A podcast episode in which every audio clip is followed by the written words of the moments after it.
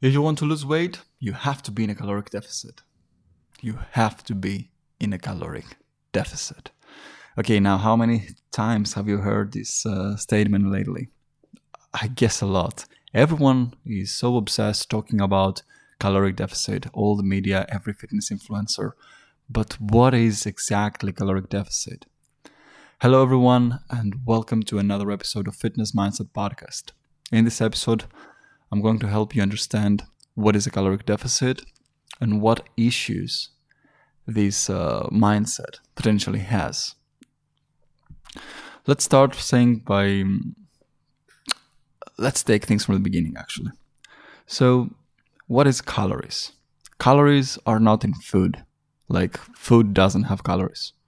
It's just a unit of measurement that we created humans is humanly made, created unit of measurement, as we say grams, as we say a kilometer, as we say inches. We just use it to measure the amount of energy that is in that food.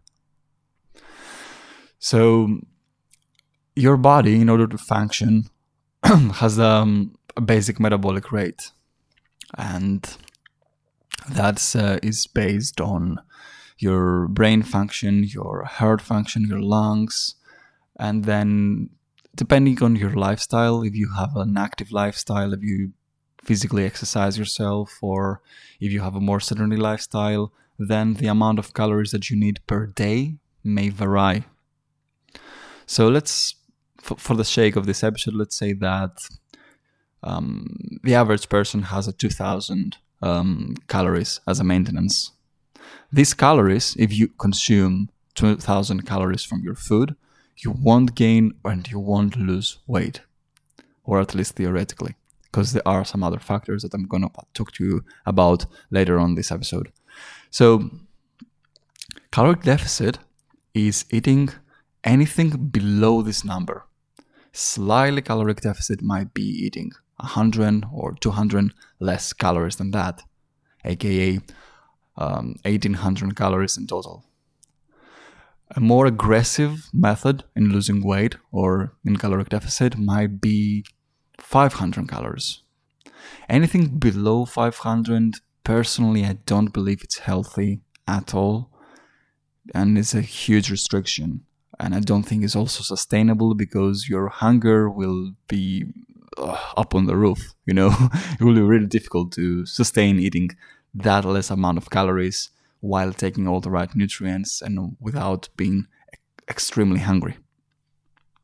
So that pretty much is what it is a caloric deficit. Now, how can you find your caloric deficit? Um, I would suggest you just to use a free calorie calculator on Google. Just Google it, um, calorie calculator, and it will ask you for factors as your age, your height, your um, body weight, and your activity levels. It will give you an approximate um, estimate amount of the calories that you need to maintain your weight, and then it also has an option to choose how much weight you want to lose, and it will give you a deficit amount, which um, it's not so reliable. So I wouldn't suggest you to blindfold believe in that. Now, although this method will give you an estimate amount of your calories, there are some other potential factors that it cannot count, like your metabolism. How well do you metabolize foods, your hormonal levels, and your lean body mass. Generally speaking, if you're someone with higher lean body mass, then this affects your basic metabolic uh, rate, which means that you burn more calories just to sustain this body mass. You require more calories just because you breathe and you move. But anyway, um, that's not relevant to this topic. Now, what I want to talk to you about is what's the issues with a caloric deficit mindset. And don't get me wrong, I'm not trying to demonize the caloric deficit. Um, I believe that caloric deficit is a very um, good way to start, especially if you're a beginner, and uh, or if you're more advanced. This is a nice indicator to know uh, what you need to do to gain more muscle or to lose some excessive body fat. And um, yeah, the bright side of it is like if we analyze the human body, is um, a very smart, let's say, animal, and um, what is happening is when you eat more than you need, you just basically store it as a fat for later. Your defense mechanism just uh, identify that as, oh, I can store this energy that I don't need right now because later on I might get hungry or I might not, I might spend a few days without food because that's what used to happen in our primal days. But obviously nowadays this is not likely possible. like food is so easily accessible anywhere in the world almost. Then we've just been kind of trapped in this um, evolution game. And that's another reason why sometimes we eat excessive amount of food because our monkey brain kicks in and it's like, oh, food. I have to eat everything because I don't know where I'm gonna find when or where I'm going to find food again. But anyway, that's I know it sounds like um, weird, but it's true. Now, on the other hand, is it possible for us to fully function in um, a calorie deficit? In short, the answer is arguably yes, because as long as you take the micronutrients and the macros that you need per day, you don't need to eat uh, more calories.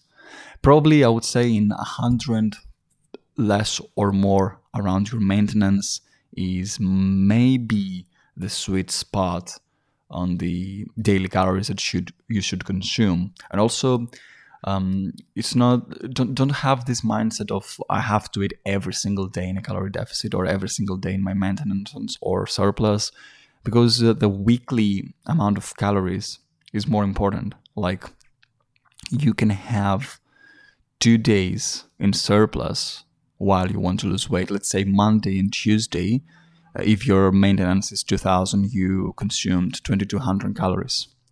That's completely okay because you have like five more days to be in a slightly deficit to even up the score. Or you can do one day 24 hour fasting and this totally evens up the score. It actually gets you in a more deficit than if you consumed every single day like 100 and 200 less calories. So you see the bigger picture here that it's not just about what you eat in a day, or it's just, just about what you eat um, now that will affect your deficit. Let's go to some to the issues with caloric deficit, though, because that's I think is the most important thing in this uh, in this episode. What most of the times happens with people approaching this mindset is that they focus so much on the quantity and uh, not on the quality of the foods.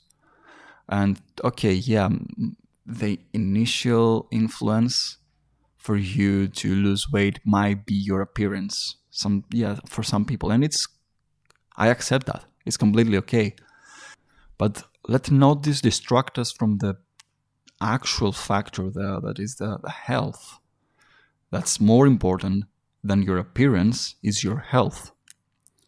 And although if you stay in a caloric deficit, theoretically, yeah, you will lose weight even if you consume like a peach and a Snickers per day. That won't make you healthy. You will have more issues in the long run. And I don't think that every anyone would like to just lose weight and become unhealthy on the process. The same thing happens with uh, highly restrictive diets. And that's why I'm so against them. Because if you deplete your body from nutrients because you want to be in a high caloric deficit, yeah, it might work and you might have like some rapid results of losing weight, but that's not that's not healthy. That's not good for you. It's better to lose weight um, slowly but becoming healthier in the process rather than just instantly some weight with the wrong method that will compromise your health. Because your health is something long term. Losing weight is a short term goal, or gaining weight is a short term goal. You do that, it will happen in a few months, in a couple of years. But when we talk about health, That's something for your whole life. Now, another underlying issue with the caloric deficit approach is that it completely um, ignores factors as your metabolism and your hormones, as I said earlier. Just because a food is isocaloric doesn't mean that it is isometabolic. So, yeah, a Snickers bar and uh, a few fruits may have equal amount of calories, but the nutrient profile and the how these foods affect your body in the overall health, like in your hormonal health, in your mood, in your mental health, in your performance, in your energy levels, is completely different. And just by focusing on the amount of calories that you just get from a food, you're just becoming a number. You're not human anymore, you're just a number, which, in my perspective and in my belief, it's completely wrong. So, as I said earlier, it's not that I'm demonizing the caloric deficit. It's just we need to understand that caloric deficit is just a tool. It's just the, the tip of the iceberg, not the whole mo- uh, mountain underneath. You know, we need to take in consideration other factors as well as the nutrient profile of the foods, as what micronutrients are in these foods. Because what happens is, yeah, you are in caloric deficit and you might hit your protein goals, but not every protein is the same. Not every protein source has the same bioavailability by your body. And most important, if you just consume your macros, carbs, fats, and protein without having micronutrients like minerals, enzymes, vitamins, your body can't actually use these macros. To give you a very easy example to understand is like macros are the bricks and micros are the builders. So you just fool your body with bricks, but you don't have enough builders to start building the, this empire, this this building, the structure, the sculpting your body. You know, you lack in builders. And then what most people do is just bunching um, multivitamin supplements and all that, which it's kind of arguably okay, but there are numerous studies proving that they're not the same as the micronutrients that you get from foods. So supplements should be there to just supplement your diet, supplement a good diet, not just rely on them. And back to what we said about the hormones. So if you're still be in a calorie deficit, theoretically, you can do that with eating kind of shit like balanced diet between 20% whole foods and 80% dirty. And you can still be in a caloric deficit. It, it is theoretically again um, possible. But in practicality uh, it's kind of not because because um, calorie deficit and this number approach theory is a, a great tool and would fit perfectly in uh, mechanical engineering but in this case, we're talking about biology. And biology is a little bit more complicated than that. So let's examine a case. Like you eat shitty, but you are in calorie deficit. Let's neglect the health factor and just talk specifically about the factor of calorie deficit and how how sustainable can that be? Well, you neglect some very important factors as satiety. You will still feel hungry because your body will not get any good nutrients and also all these high refined carbs that you eat from this junk food. That they won't do a shit. They will be digested very quickly from your body and it will still you will still be hungry.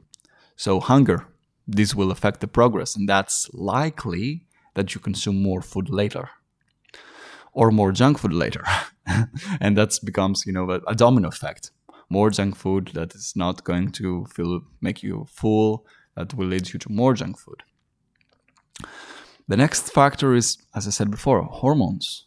So if you if your hormonal levels are low, just because you do not consume the right nutrients that your body needs, this will affect your mood.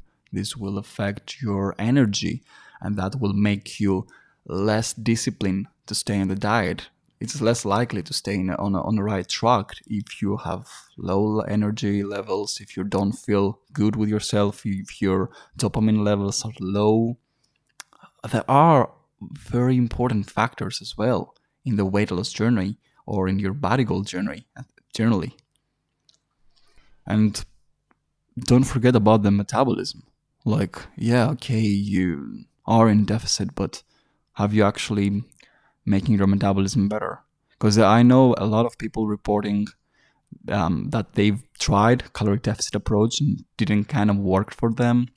Well, probably they didn't calculate something right but there are some exceptional cases that their metabolism is so shit that even in a slightly deficit won't do anything for them. Simply because their body is like has no idea how to burn the fat and what will triggers in their metabolism if they deplete from the easy energy source the carbs will be like oh i'm hungry i'm dying give me carbs and this is a process that will take them a little longer. But if in their deficit they're still feeding shit their body, it will never become fat adapted. And that's another factor, but not for this episode the fat adaptation. What is fat adaptation? How do we use it? How can our body become more fat adapted? Intermittent fasting is a great way. But anyhow, these are some very without getting deeper into any of these, this is some very profound and easy ways to understand why we should not just focus on the quantity but also in the quality. And i'm never i've never said like eat 100% clean which obviously is like the the perfect the perfect case. But we are humans and there some junk foods are they taste nice you know? And they're all around us. It's kind of hard or uh, in- inevitable to just avoid them forever. Some people can, and okay, but the point is that you it's not that you should eliminate everything if you feel like that's impossible for you. Just find your balance. And to find your balance, I would suggest you to always start your day with the good nutrients, with the right nutrients. Foods high in protein, high in macros, and high in good fat. And then you can save up for later on in the day to have your snack or anything that you want to enjoy and you still can't get rid of your diet and eventually most people when they get into this path they, it's, it's it's becoming easier for them to adapt in a more healthy lifestyle habit. Like what i see a lot in my clients is like i'm telling them go eat some junk go have your snack and they're like no i don't i don't need it anymore. I'm not hungry. And that's really impressive from my eyes seeing people that a couple months later um, sorry a couple months before we start and all this coaching to be uh, obsessed with eating junk foods and eating shitty. Now I'm trying to push them to eat that because I want them to have a balance in their life. And they're like, no, I don't need it. I don't want it. But this change, you need to understand that it doesn't happen in a day or in a week. It requires small steps and slowly it happens. But let's start by saying tune your body and your mind into the right direction. Have the right mindset and the right approach of the food. Like, don't be obsessed with only the quantity and start focusing on the quality. It's good to know how many calories you eat, especially if you have a body goal, but for me, it's more important to start fixing your health, eating right. And obviously, if you start changing your eating habits, losing weight eventually will come. And especially if you start paying attention in the in the quantity of the food that you eat, because sometimes that's another thing that some people do that they start eating healthier, but they eat huge amounts of food. Anyway, that was it for today's episode. I hope this episode clears some things out and helped you in this journey of your nutrition, becoming healthier, or losing weight, whatever your goal is. Share this episode with a friend who might need to hear this as well. Thank you for being with me. Don't hesitate to contact me on my socials. It's Maximus George underscore, my Instagram. You can send me any questions you might have after this episode or after any episode or any episode recommendations. If you want to recommend something, make your voice heard. Also, don't forget to tag me if you post my podcast and your stories. I would love to see that. Thank you so much for being here with me and listening. And as a closing, I would like to say be inspired and inspire others to make a positive impact in this world.